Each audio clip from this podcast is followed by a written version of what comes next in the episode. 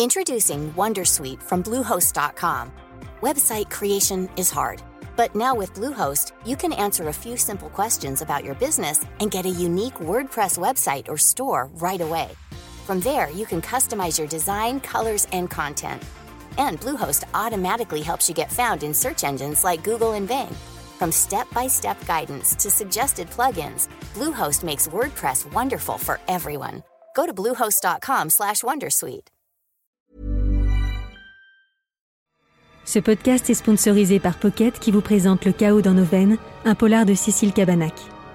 Dans une maison isolée, un corps est retrouvé. Il s'agit en apparence d'un suicide.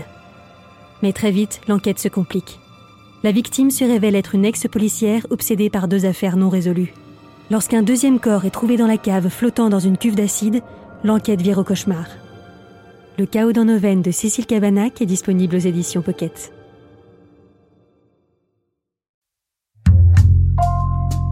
Bonjour, c'est Jules Lavie pour Code Source, le podcast d'actualité du Parisien.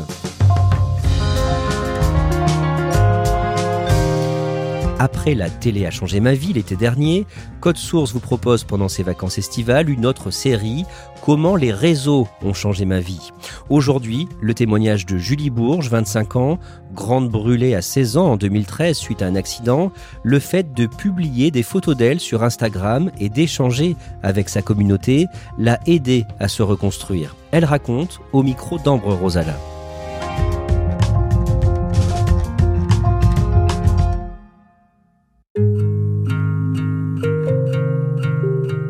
Bourges habite à Biarritz, dans les Pyrénées-Atlantiques. Elle profite d'un rendez-vous à Paris avec une marque pour son travail d'influenceuse pour qu'on se rencontre. Elle a 25 ans et elle a de grands yeux bleus et une longue chevelure blonde qui lui arrive jusqu'en bas du dos. Julie Bourges est née le 22 novembre 1996 à Cagnes-sur-Mer, dans les Alpes-Maritimes.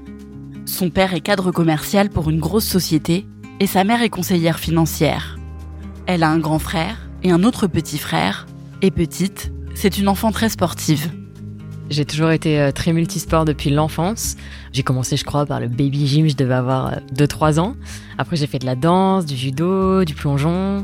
Et puis euh, après, gymnastique artistique et je m'entraînais genre 12 heures par semaine. Quand j'étais ado, c'était vraiment ma passion euh, numéro 1 et je me voyais pas autrement que dans la gymnastique. Je pars du lycée, je vais m'entraîner. J'ai aucun jour pour moi. Toutes les soirées avec mes copines, je les ai pas parce que je m'entraîne même le samedi. Je partais en week-end pour faire des compétitions. euh, tout était consacré à la gymnastique. Enfant et jeune adolescente, Julie est très complexée par son physique. Mais en grandissant, elle apprend à s'apprécier. Au collège, j'ai beaucoup souffert euh, de mon retard de croissance par rapport à mes copines. Donc j'étais très complexée au collège, j'avais les dents en avant, j'ai eu plusieurs appareils, genre j'ai fait genre 6 ou 7 ans d'orthodontie, j'ai un peu ramassé au niveau des dents.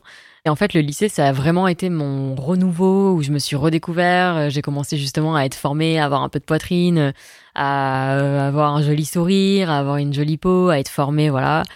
J'étais celle qui rentrait dans les standards de beauté. Le 12 février 2013, quand elle a 16 ans, un carnaval est organisé dans son lycée pour Mardi Gras. Elle se rend alors en cours, déguisée de la tête aux pieds.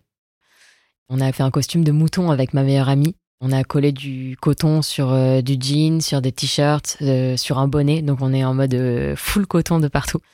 Et la journée se passe tout à fait normalement. Il y avait un concours genre de costumes au lycée. Donc nous, on avait tout donné pour gagner. On avait un pote qui faisait le berger. On était les favorites du jury. Quand la journée du lycée s'est terminée, on est rentré en bus. Et je me suis arrêtée à mon arrêt de bus. Et c'est là que j'ai fumé une dernière cigarette avant de remonter chez moi à pied. Pendant que Julie fume cette dernière cigarette, des cendres tombent sur son costume en coton. Mon costume prend feu sur moi, en fait. Et à ce moment-là, j'étais donc avec euh, ma meilleure amie d'enfance, donc qui n'avait pas le même costume que moi, je précise. Et c'est elle qui a réalisé que j'étais en train de prendre feu.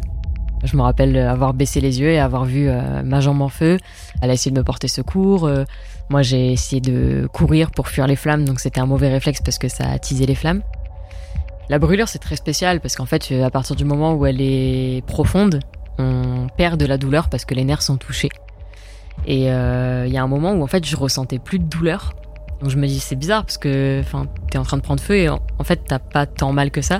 Et je réalise un peu la gravité et la douleur de ce qui m'arrive au moment où les flammes elles montent à ma gorge parce que ma gorge elle est à nu.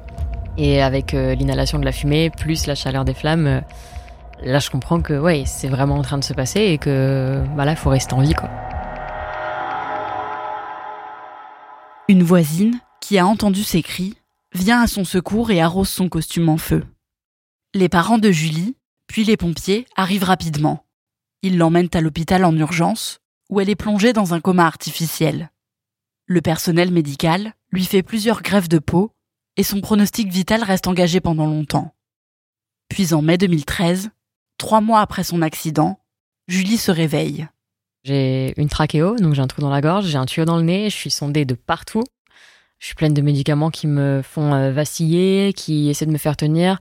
Dans le temps qui passe, en fait, la, douleur la, plus terrible, en fait, bah, c'est cette sensation de chaleur encore qui perdure et l'envie irrésistible de se gratter parce que la cicatrisation sur 40% du corps, c'est terrible. C'est terrible. Il faut euh, serrer les dents et s'accrocher, quoi. Rapidement, Julie, qui doit rester alitée, demande à voir son reflet dans le miroir. J'avais vraiment besoin de comprendre euh, bah, pourquoi ma famille me regardait comme ça. Donc, euh, je comprenais pas. Moi, je m'étais pas encore vue dans un miroir, en fait. Et euh, ma mère, elle m'avait prévenu, elle m'avait dit Tu verras, ils t'ont coupé les cheveux très très courts. Alors, moi, naïvement, 16 ans, je pensais qu'on m'avait fait un carré pour que ça soit plus facile, parce que j'avais les cheveux très très longs jusqu'en bas du dos. Euh, et, non, en fait, quand je me suis vue dans le miroir, oui, bah, j'ai vu que j'avais plus de cheveux, que j'étais chauve, qu'on m'avait rasé la tête, que j'avais perdu 15 euh, kilos, euh, que mon poids de forme déjà c'était 48 kilos, une gymnaste toute menue, j'étais passée genre à 32. Enfin, c'était. bah, je me reconnaissais pas du tout dans le miroir et c'est là que j'ai réalisé la gravité de ce qui m'était arrivé. Julie a perdu 14 kilos et entame une longue période de rééducation pour réapprendre à marcher et à être autonome. À ce moment-là, bah, j'ai une trachéo, donc je peux pas parler. Euh, ma voix, elle a changé aussi parce que euh, à cause de la trachéo, euh, il y a les, cordes vocales qui sont très très proches, donc j'ai une voix qui est beaucoup plus grave que ce que je n'avais avant. Il faut réapprendre à boire, il faut apprendre à manger, et je suis incapable à ce moment-là de tenir une fourchette pour l'amener jusqu'à ma bouche, quoi. En fait, j'ai zéro muscle. Tous mes muscles, ils ont fondu. je suis au plus bas du plus bas de ce que je peux être, je pense. J'ai 16 ans, j'étais autonome, et là, bah, je redeviens un enfant. Je suis incapable de serrer une balle dans mes mains ou euh, de lever un bras ou de mettre un pied devant l'autre. Donc euh, ouais, c'est c'est radical.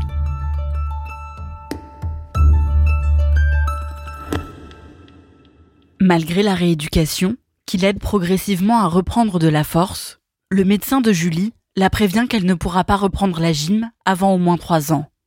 Mais Julie décide, dans sa chambre d'hôpital, de reprendre le sport petit à petit en faisant quelques mouvements de gymnastique. Il m'avait donné 2016 pour reprendre la gym. Et là, en fait, euh, bah, ça a piqué mon, mon ego, quoi. Ça a piqué mon ego de compétitrice. Et je me suis dit, mais jamais de la vie, je reste trois ans sans gym. Enfin, à ce moment-là, c'est toute ma vie. Je me dis, non, mais c'est bon, je vais pas passer trois ans sans faire de gymnastique. C'est impossible. Mon corps, il m'a, il m'a épaté. En fait, pour moi, c'était très très long, mais il y a aussi des fois où en fait, je savais toujours pas marcher et j'arrivais à me mettre euh, debout en arbre droit contre euh, ma chambre d'hôpital. Ça avait le don de rendre complètement fou euh, le personnel hospitalier, mais euh, ouais, j'avais ce besoin-là de rebouger et je pense que mon corps, il n'était pas du tout euh, pour la sédentarité, de rester allongé. C'est bon, ça on l'avait fait et maintenant il allait falloir réactiver un petit peu quoi. Cinq mois après son accident, Julie peut sortir de l'hôpital en juillet 2013. Elle rentre chez elle et reprend le lycée et la gymnastique dès la rentrée de septembre. Mais elle a du mal à montrer ses cicatrices qui lui recouvrent l'intégralité du cou, des bras et des jambes. À ce moment-là, euh, il y a plus de shorts, il y a plus de robes, il y a plus de t-shirts, il y a que euh, des manches longues, des écharpes, des jeans. Et ça, quelle que soit la chose que je fais. Donc ça veut dire que je sors en soirée, j'ai un col roulé, mais je sors quand même en soirée, donc c'est bien, mais j'ai un col roulé. Ou euh, un manche longue décolleté, mais avec une écharpe. Je m'entraîne à la gym, j'ai une écharpe. Pour moi, à ce moment-là, c'était juste hors de question de montrer mes cicatrices parce que je prenais trop de regards, trop de jugements dans la rue et c'était trop dur pour moi. J'ai été confrontée à beaucoup de regards qui, à ce moment-là, m'ont fait vraiment prendre conscience de ma différence. Je voyais à l'hôpital, mais j'étais quand même dans un cocon et je l'avais pas réalisé jusqu'à ce que euh, je sorte dans la rue. La sortie de l'hôpital est très difficile à vivre pour Julie. Et alors qu'elle n'a pas encore 17 ans, elle tombe en dépression. À ce moment-là, moi j'ai peur pour ma vie quoi. Je me dis bah je vais jamais pouvoir euh, aller en école de commerce, je vais jamais pouvoir bosser, euh, si j'ai envie, euh, bah, bosser pour une marque de luxe, jamais de la vie parce qu'ils voudront jamais d'une grande brûlée. Je vais jamais retrouver l'amour, personne ne voudra d'une fille comme moi. là, on m'a tout enlevé, quoi. Plus rien n'a de sens. C'est tout ce qui pouvait te faire sourire avant, tout ce dans quoi tu pouvais t'accomplir, tout est nul, tout est fade, tout est sombre, tout est noir. J'avais vraiment l'impression d'être euh, genre sur le, quai d'une gare, de voir le train, de voir tout le monde monter dedans et de pas réussir à monter dedans quoi. Et la vie elle file comme ça et tu la vois passer et tu te dis bah ok là là il va falloir que je trouve une solution et en fait je peux pas dire que je me suis sortie de la dépression sans médicaments parce que ça serait mentir. Donc j'ai été accompagnée pour sortir de la dépression. Et après, il y a eu euh, une volonté de m'en sortir, plus personnelle, parce que j'avais déjà survécu à cet accident. J'avais déjà survécu au coma et en fait, euh, la dépression c'était l'après, mais je voulais pas que ça m'anéantisse non plus.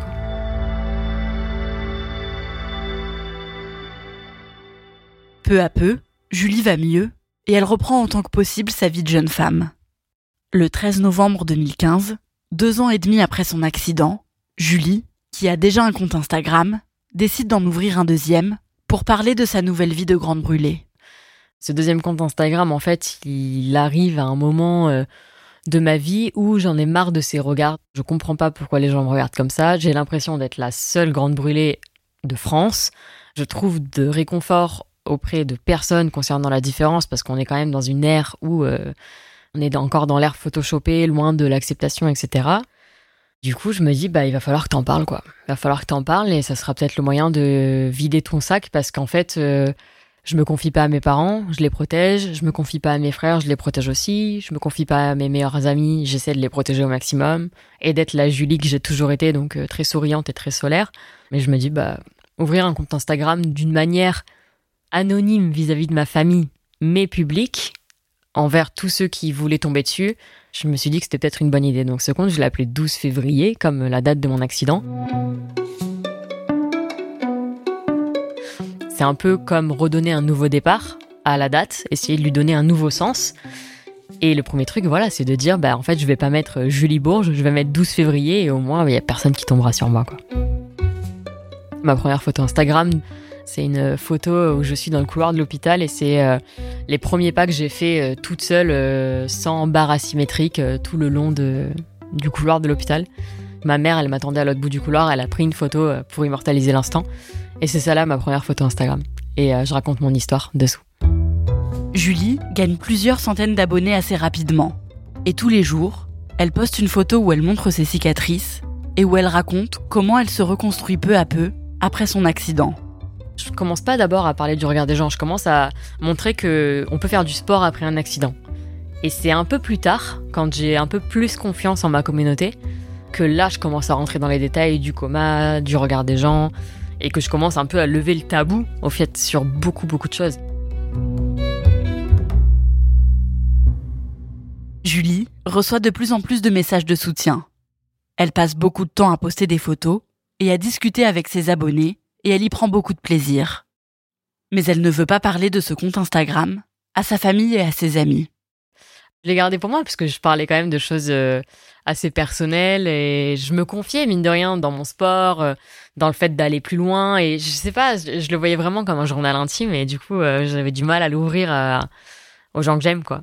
Et en février, j'ai un grand YouTuber qui s'appelle Thibaut InShape qui est spécialisé dans le sport qui me contacte parce qu'il veut raconter mon histoire. Le hic, c'est que Thibaut, à ce moment-là, bah, il a des millions d'abonnés sur YouTube, donc c'est un des plus grands euh, à ce moment-là.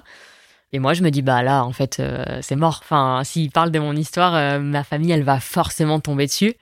Du coup, c'est à ce moment-là que j'ai dit à ma famille que j'avais un compte Instagram. Mes parents, ils ont eu un peu peur. C'est le réflexe de base. Tu racontes ta vie, entre guillemets, à des inconnus, fais attention, etc. Et puis, c'est quand ils ont vu juste que ça me libérait, là, ils m'ont dit, bah vas-y, Fais-le. Julie accepte que Thibaut InShape raconte son histoire et le youtubeur publie cette vidéo le 29 février 2016. Nous sommes le 12 février 2013. Âgé de 16 ans, tu es une petite qui aime faire du piano, de la gym et tout simplement la Après cette vidéo, de plus en plus de personnes se mettent à suivre Julie sur Instagram. En une seule fraction de seconde, cette journée pourtant si magnifique va se transformer en cauchemar. En 2016, quelques mois après l'ouverture de son compte, elle atteint presque 10 000 abonnés et reçoit de nombreux messages tous les jours. Ça prend très vite, ça résonne et en fait je me rends compte que mon histoire, au-delà des cicatrices et des brûlures, en fait, elles résonnent chez tout le monde. Elles résonnent autant chez des femmes qui sont amputées, que des hommes qui sont euh, tétras, que euh, des, des, femmes qui ont des vergetures, des cicatrices, de la cellulite. Et là, je me dis, waouh, ça donne un sens un petit peu à ce qui m'est arrivé. Moi, au début, euh, je comprends pas trop pourquoi ça m'est arrivé. J'ai toujours ce pourquoi moi et le fait de pouvoir aider d'autres personnes et qu'on me dise, bah merci de partager ton histoire. Je me dis, ah, ok, bah peut-être que j'ai eu cet accident pour aider les autres et peut-être que c'est pas arrivé pour rien. En 2018, à 21 ans, Julie fait de son activité sur Instagram son métier et devient influenceuse. Et elle lance aussi sa chaîne YouTube en février 2019, un an plus tard. Salut Bienvenue sur ma chaîne YouTube. Depuis le temps que j'ai envie de dire ça, depuis le temps que j'ai envie de faire ça, ça y est, on y est, enfin. Aujourd'hui, Julie cumule plus de 600 000 abonnés sur Instagram, avec qui elle continue de partager son quotidien de grande brûlée et elle n'a plus peur du regard des gens quand elle sort dans la rue, les cicatrices apparentes. Instagram a vraiment changé mon rapport au corps. Mes cicatrices, euh, bah moi je les vois quasiment plus. Pour moi, c'est des tatouages. Et euh, vraiment, là, à 100%, si demain il existe une technique laser pour enlever les cicatrices, jamais de la vie. Les cicatrices, là-dedans, c'est aussi une manière de m'en rappeler. Pour moi, le 12 février, c'est comme une deuxième date de naissance. Enfin, c'est un peu la nouvelle Julie. Euh, qui s'est trouvé euh, dans ses plus profonds retranchements et qui est là aujourd'hui pour transmettre et euh, et dans mes moments de down où je suis tout en bas, où je doute de moi parce que bah oui, ça arrive à tout le monde et à moi aussi. Bah je regarde d'où je viens et moi ce qui est cool c'est que pour regarder d'où je viens, bah j'ai juste à me regarder et c'est écrit sur moi quoi.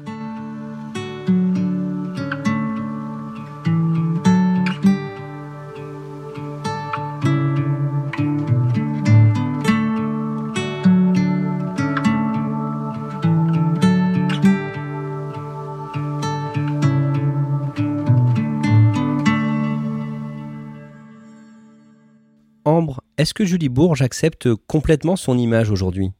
Oui, comme elle l'a dit dans le sujet, aujourd'hui, elle a complètement euh, accepté ses cicatrices, elles font partie d'elle. Après, elle m'a aussi confié euh, qu'encore aujourd'hui, elle a toujours euh, une petite appréhension quand l'été arrive, par exemple, parce qu'elle sait qu'il va y avoir des regards dans la rue et ça reste toujours désagréable pour elle. Donc voilà, c'est quelque chose à laquelle elle pense toujours aujourd'hui, même neuf ans après son accident, mais en tout cas, elle s'assume complètement. Et comment elle gagne sa vie? Alors, elle vit de son activité sur Instagram. Elle a des partenariats avec euh, plusieurs marques, notamment des marques de vêtements de sport, puisque c'est sa passion et que ça a aussi fait partie de sa reconstruction. Et elle publie aussi assez régulièrement, plusieurs fois par mois, des vidéos sur YouTube, euh, des vidéos qui parlent de son accident, euh, d'acceptation de soi, mais aussi parfois des vidéos avec du contenu un peu plus léger, du contenu un peu plus de divertissement avec d'autres YouTubeurs. Merci Ambre Rosala. Cet épisode de Code Source a été produit par Raphaël Pueyo et Thibault Lambert. Réalisation Pierre Chaffanjon. Code Source est le podcast d'actualité du Parisien. Pour ne rater aucun épisode, n'oubliez pas de vous abonner sur votre application audio préférée. Au nom de l'équipe de Code Source, je vous souhaite un très bel été.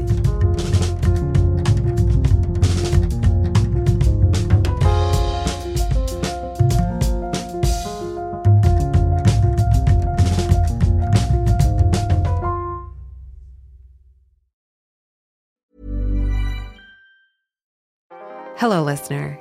Is it me you're looking for? As brands, we're always wanting to make a connection, to find the person you can rely on, the one that's there every week, month, or year, and always has your back when you need them the most. It's a little like matchmaking, don't you think? With ACAST podcast ads, you can filter for your exact dream audience so you can find the ideal customer for your business. The Romeo to your Juliet, the Rachel to your Ross, the Bert to your Ernie, and avoid those red flags and time wasters. Your ads can communicate with them in the most intimate way possible a one on one conversation, a chance meeting in the gym, or a coffee shop. So go on, give it a try. With over hundreds of thousands of listens a month, your person is probably here. Get closer to your audience. Make podcast ads with ACAST. Head to go.acast.com to get started.